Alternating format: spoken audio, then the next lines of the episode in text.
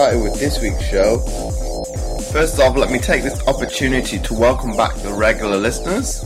And if this is your first time listening to the show, I hope you enjoy this episode and decide to subscribe to the show. And on today's show, I've got Alif Bland. He is a former player of the Cheshire Phoenix and Bristol Flyers of the British Basketball League. But not forgetting he has also had stints in Germany, Japan, Mexico, and South America, to name just a few. So, obviously, today's uh, topic we're going to look into getting Leafs insight as to what it takes to be a professional basketball player and kind of the trials and tribulations what that brings along the way. Thanks for coming on the show, Leaf. No problem. Thanks.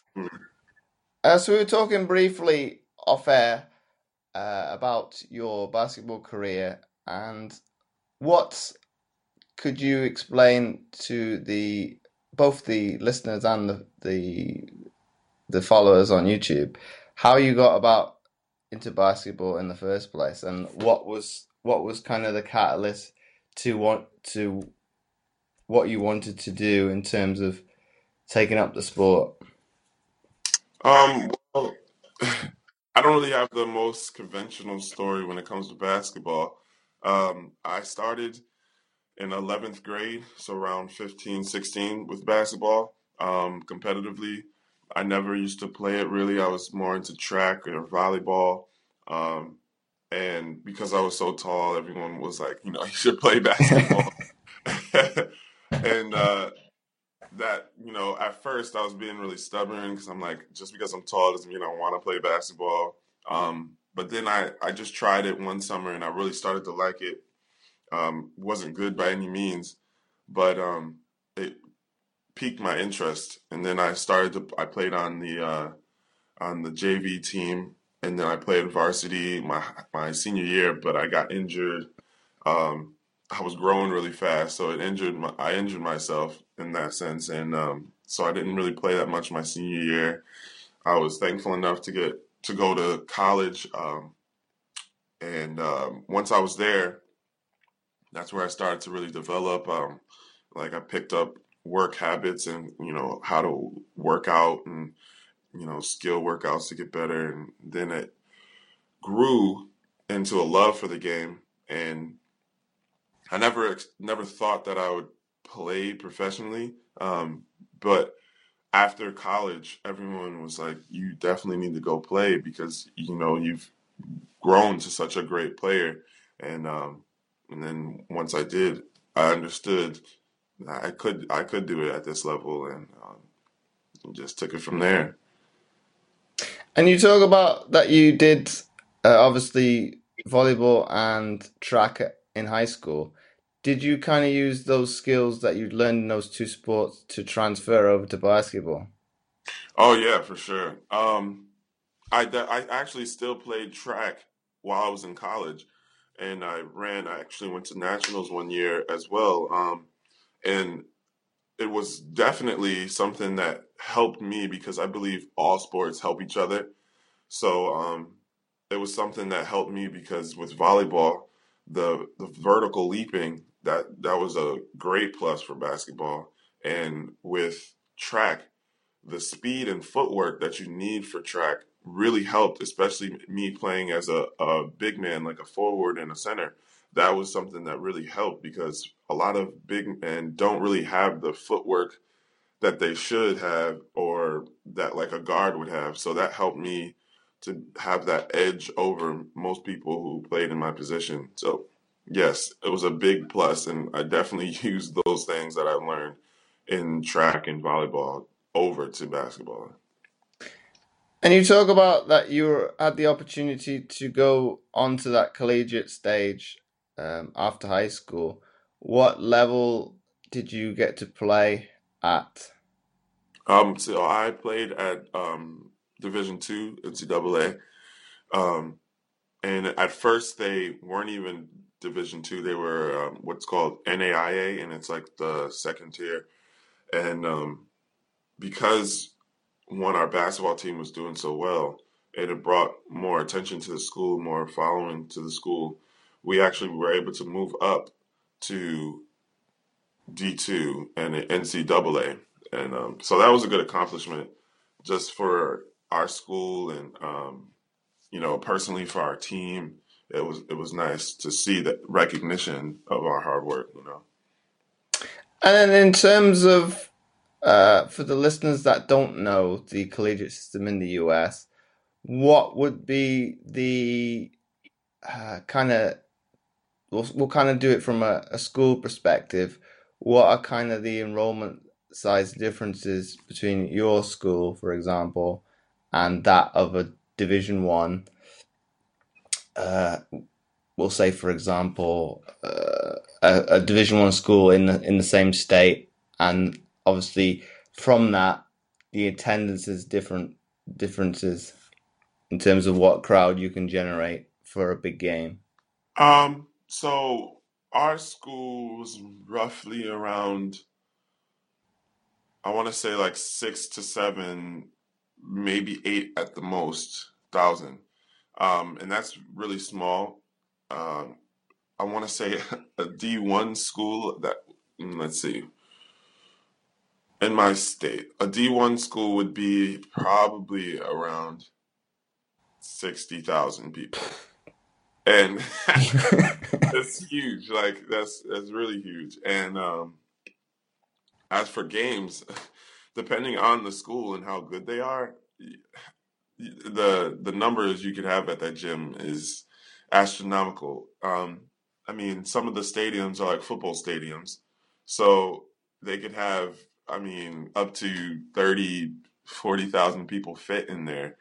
And most of the time it's about 90% full. So um, they could they could definitely put most of the school into a gym, and that's what they usually try and do because it brings so much revenue in. Mm-hmm. College sports brings so much money; it's ridiculous how much money it brings into the school. Um, so it's it's uh, something that they really you know try and push to get people to come to the games because you think about it, it's not only the students, sometimes it's the students' parents as well or family.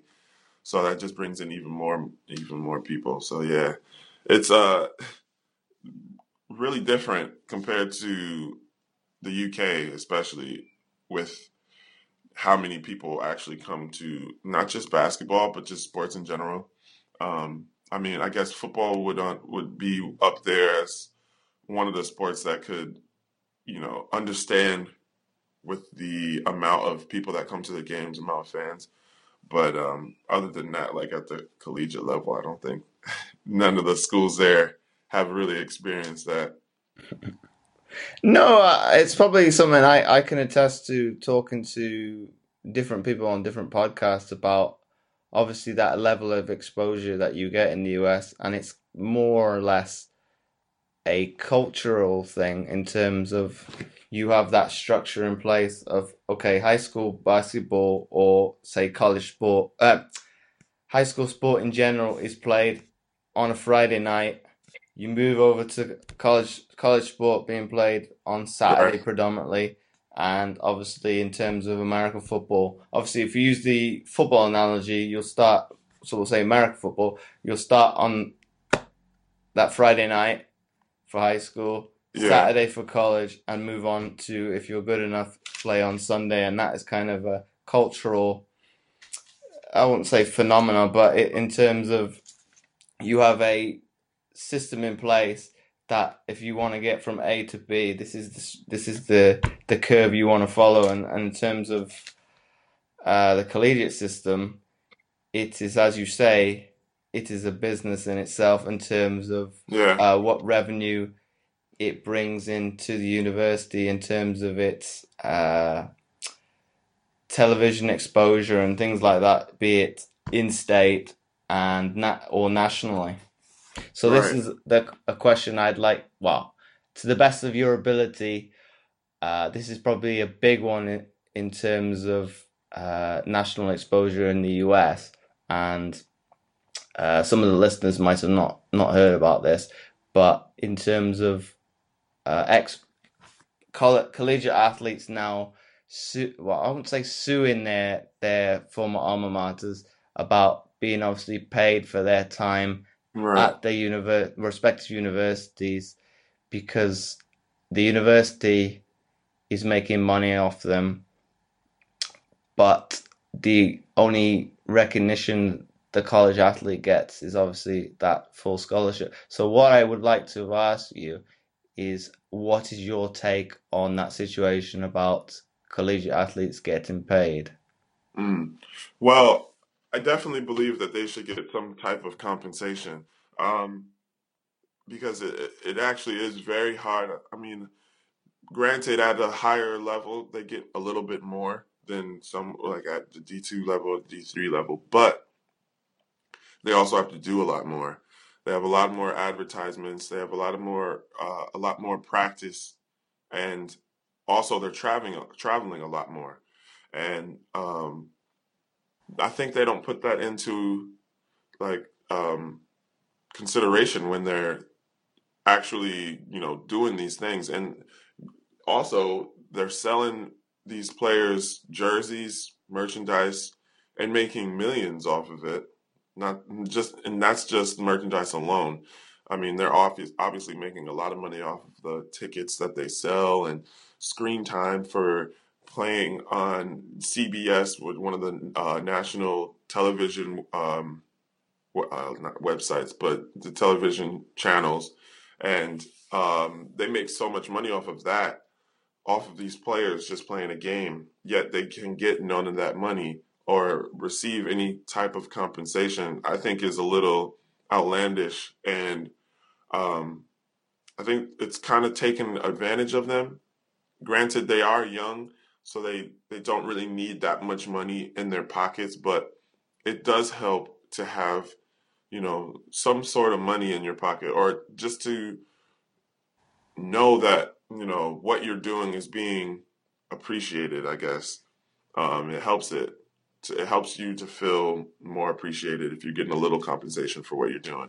Granted they're not professionals so they shouldn't be getting paid millions or uh, you know what i mean? Hmm that's not where they're at right now because then that would take away from what they're actually trying to do and being a student athlete and making sure they get that actual degree and um, and then you know just the ego of it all the psychological aspects of them thinking that they're a professional athlete they can't be trained and all this stuff because they think they're already there um, it would kind of take away from the nba but i do believe that they yes they should have some type of compensation And in terms of that that you say, what was your personal uh, circumstances as far as a D D2 scholarship? Um, so I got partial scholarship. Um, at the time, they weren't able to do full scholarships um, because we were in AIA, and then we moved to NCAA. Um, but in that process, we weren't able, they weren't able to give a full scholarship. So while I was there, I was never allowed to get full scholarship, but I got the highest scholarship they were able to release, but it was only a partial scholarship, so it paid for about 75 or 80% of my, you know, my total college um, career. So I was blessed to have that though, because a lot of people have so much money they have to um, pay back at the at the time, and I don't. Granted, I still have to pay some back. It's just it's not as bad. Um, and then they would like pay for my books and things of that nature. So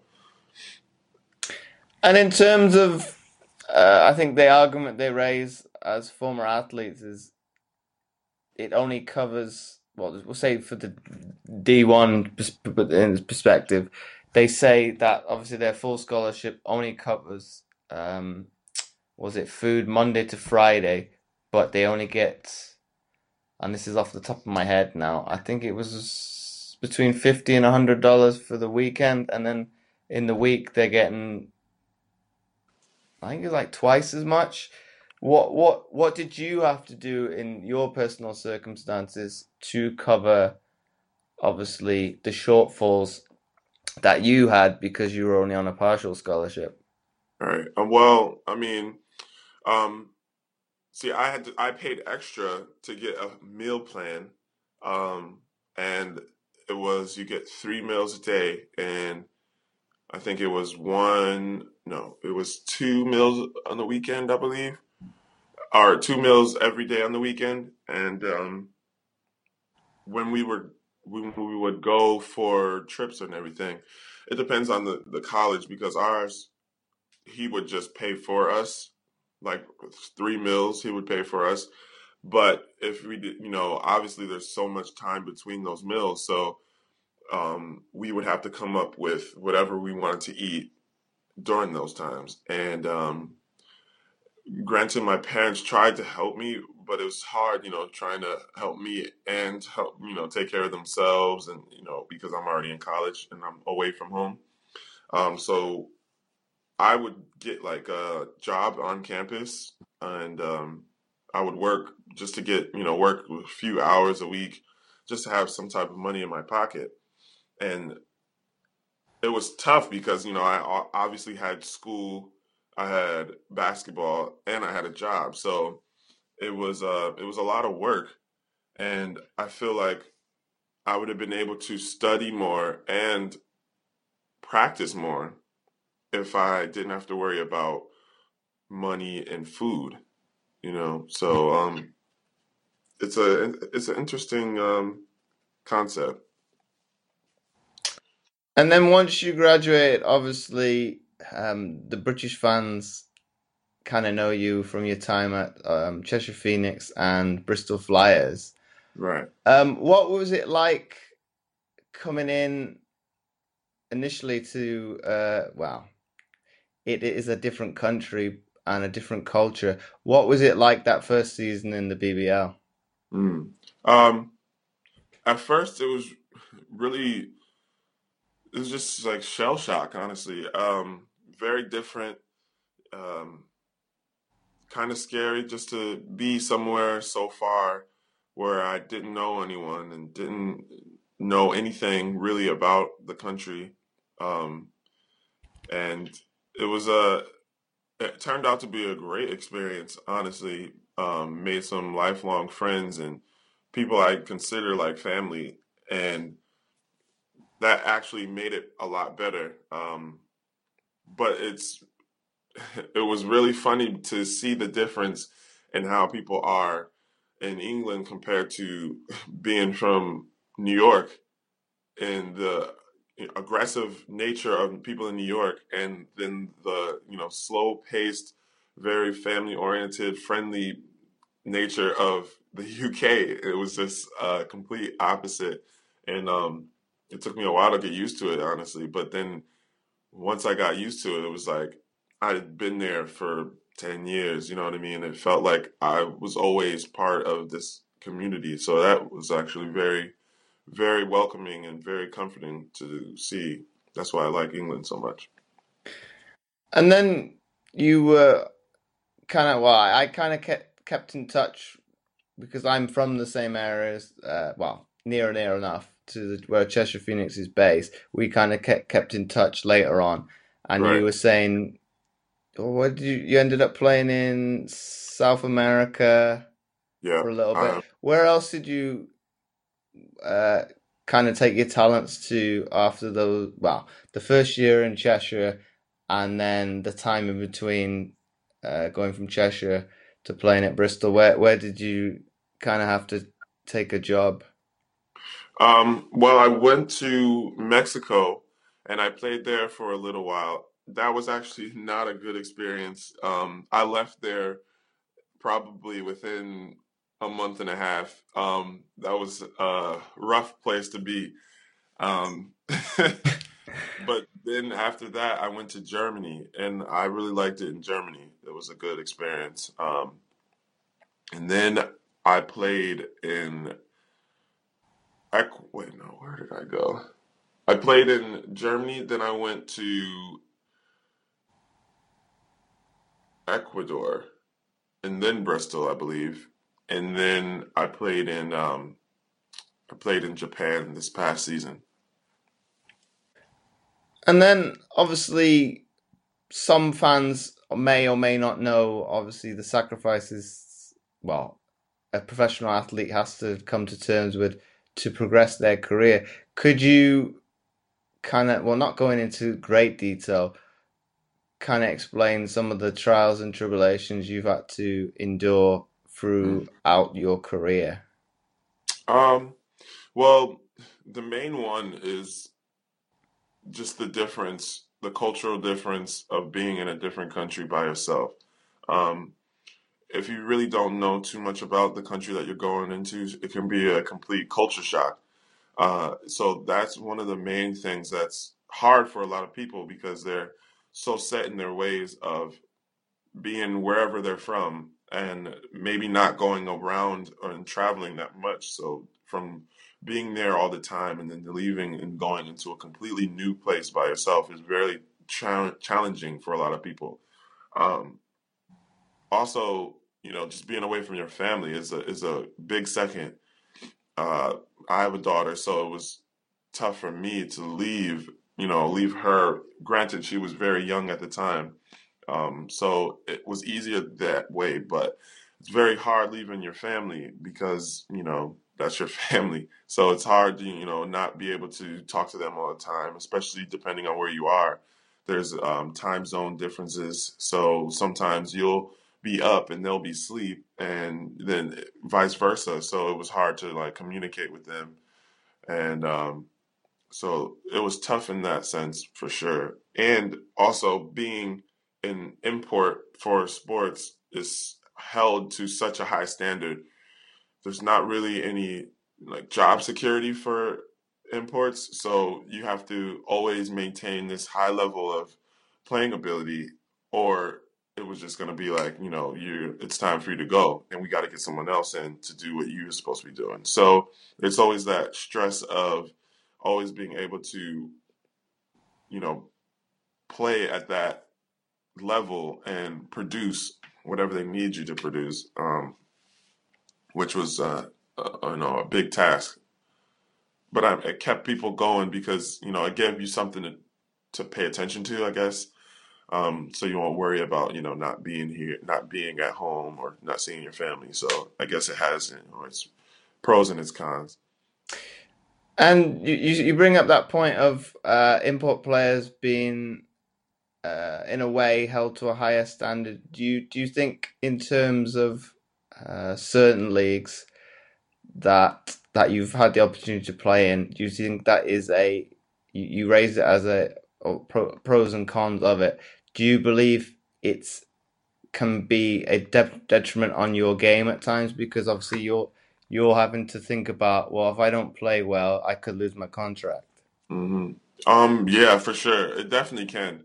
Um, it's hard not to think like that, but you have to try not to because honestly, if you think about it all the time, you're not going to be able to focus on the game um, because you do have everyone has bad games, so it's not like you're not gonna you're you're not Michael Jordan. So and even he had bad games. So like I feel like a lot of players go through that. You know, especially newer players go through that where they're thinking about like, oh, I need to I need to produce, or they're gonna let me go, or they're gonna send me home, whatever.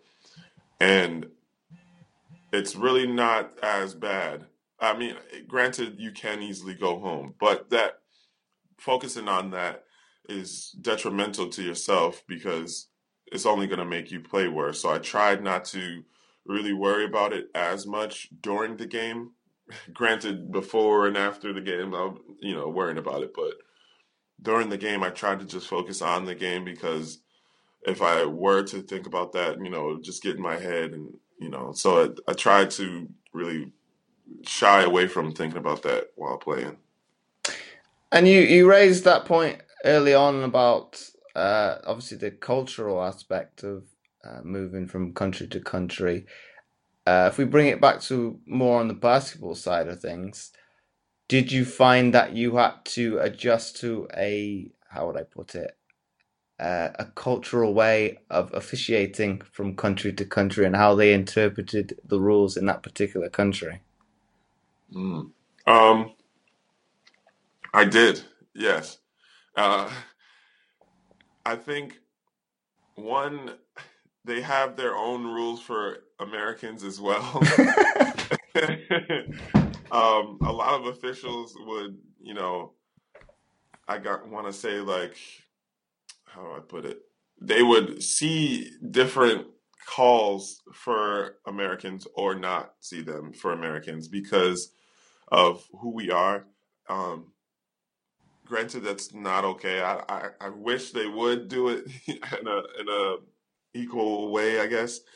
But I, I do think that in that sense, how I was saying we're held to a higher standard. I think even the officials hold people like um, imports to a higher standard, and with rules and how they call things, especially on the court, um, varies to how good you are and how they see you, how good they see you, and um, so I mean, especially as a big man, big men don't really get that many calls to begin with, anyways. But being an American in, import big man playing against British or European players, they're like they see that as oh he should be stronger, he should be able to fight through it. So they don't usually give you as many calls. Or um, for guards, they really really look for like officials. They really look for uh, traveling or offensive fouls. They really look for those because uh, oh, Americans are always traveling or Americans are so aggressive. So we got to, you know, try and protect our players, I guess. Um, but I, I've seen that and, and, it's different in every league that I've been in. Um, South America is probably, probably the least change because everyone's kind of at a, the same level because it's basketball is really big in. South America. Um, but Japan was actually the the dra- the most drastic change I've seen, where they really cater to their countrymen. So like they make sure that they're okay. They make sure they're not getting, um, you know, hurt or injured or fouled a lot, or you know, they re- they're really very meticulous when it comes to looking at Americans. So it was um it was a learning experience because you really had to learn on the fly. I think I got maybe four offensive fouls in my first two games and like three travel calls. but um, I mean, you learn as soon as you you know you have to learn on the fly because, like I said, your job's on the line, so you learn pretty quickly. And in terms of the leagues that you did play in, which was the most physical? Um, probably I would say Japan, honestly. Um, because, like I was saying, they didn't really call that many things for the Japanese players. Um, so we had to score with, you know, people like pulling your arms down and you know just like really trying to take you out of your game. And um, it helped me though in the long run because now I expect that. So you know, it's it made me more aggressive on the court and uh, make me able to play stronger and harder. So it it was a good thing in the long run, but it's you know it was as I was playing, it was kind of not what I was looking mm. for. And my final question before we wrap it up: um, if you had a choice of all the places that you've played in, what where would you most likely wanted to play uh, for a longer period of time if that was your choice? Hmm. Um, if we're strictly going off of how I would have to live there and um, while playing pro ball and everything, I would say England because honestly, I loved England. That's why I went back the second time. I loved England so much so it was it was great it was a great experience um, being there in England. Then going to from Cheshire to going to Bristol, it was a complete different change. So it was like, wow, there's so much going on here, but it was a crossover between America and like Europe to me. So I feel like that would be my main place to be. Mm-hmm. Um, basketball wise, probably I would say Hmm. Germany was actually really good basketball wise. Uh, I really liked the basketball. It was very high, uh, fast paced, and high intensity. Um, basketball, which I, I like that. Um, so I would say for basketball, Germany to live in, England though. Okay, that's quite an interesting point. And finally, what would you like to say to either the supporters of the Cheshire Phoenix or the Bristol Flyers as a as a thank you for well, obviously those that appreciation for the I think it was two years that you were over here in the end then. Yeah. So what what would you like to say say to them? Man, there's too much to say. Like, uh, I just honestly just want to thank them and thank you, thank them for being so honest and real and taking us in, especially with the as we were the Cheshire Jets into the Phoenix um, in that transition. It was so helpful and it made things so much easier for us to take off of worrying about that and basketball. It made it so much easier. And um, I mean, like I said before, I made lifelong friends and people I consider like family to me.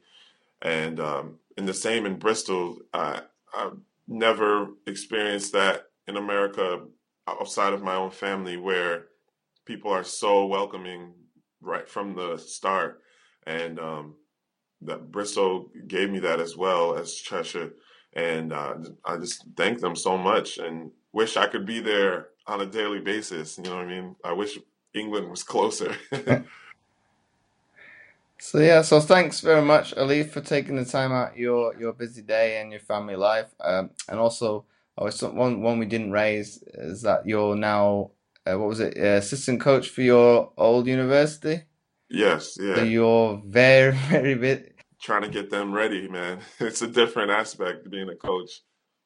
Oh yeah, but you've you've you've been there and seen it all, so you kind of kind of when they're in that that having that hard day, you can say, "Well, I've been yeah. I've been in your shoes." right. so just push through it to a certain extent. So I'll, I'll definitely keep an eye out and uh, keep an eye on see how your school is doing, and well, we'll say you got a, a little fan over this side of the world. In Thank terms you. of, we'll keep I'll keep it. Well, I either keep in touch with you or keep an eye out on social media and see how the school's getting on. Yeah, but for sure. What, once again, Alif, thanks very much for taking the time out of your day. Thank you for having me. And before I forget, I would really appreciate it if you would be so kind as to leave a short review, as it helps to get the podcast more notoriety and it would be more visible in future to others, and thus helping more people, which my guests and I are all about. Once again, thanks for listening, and I'll catch you next time for another episode of the Mindset Game Podcast.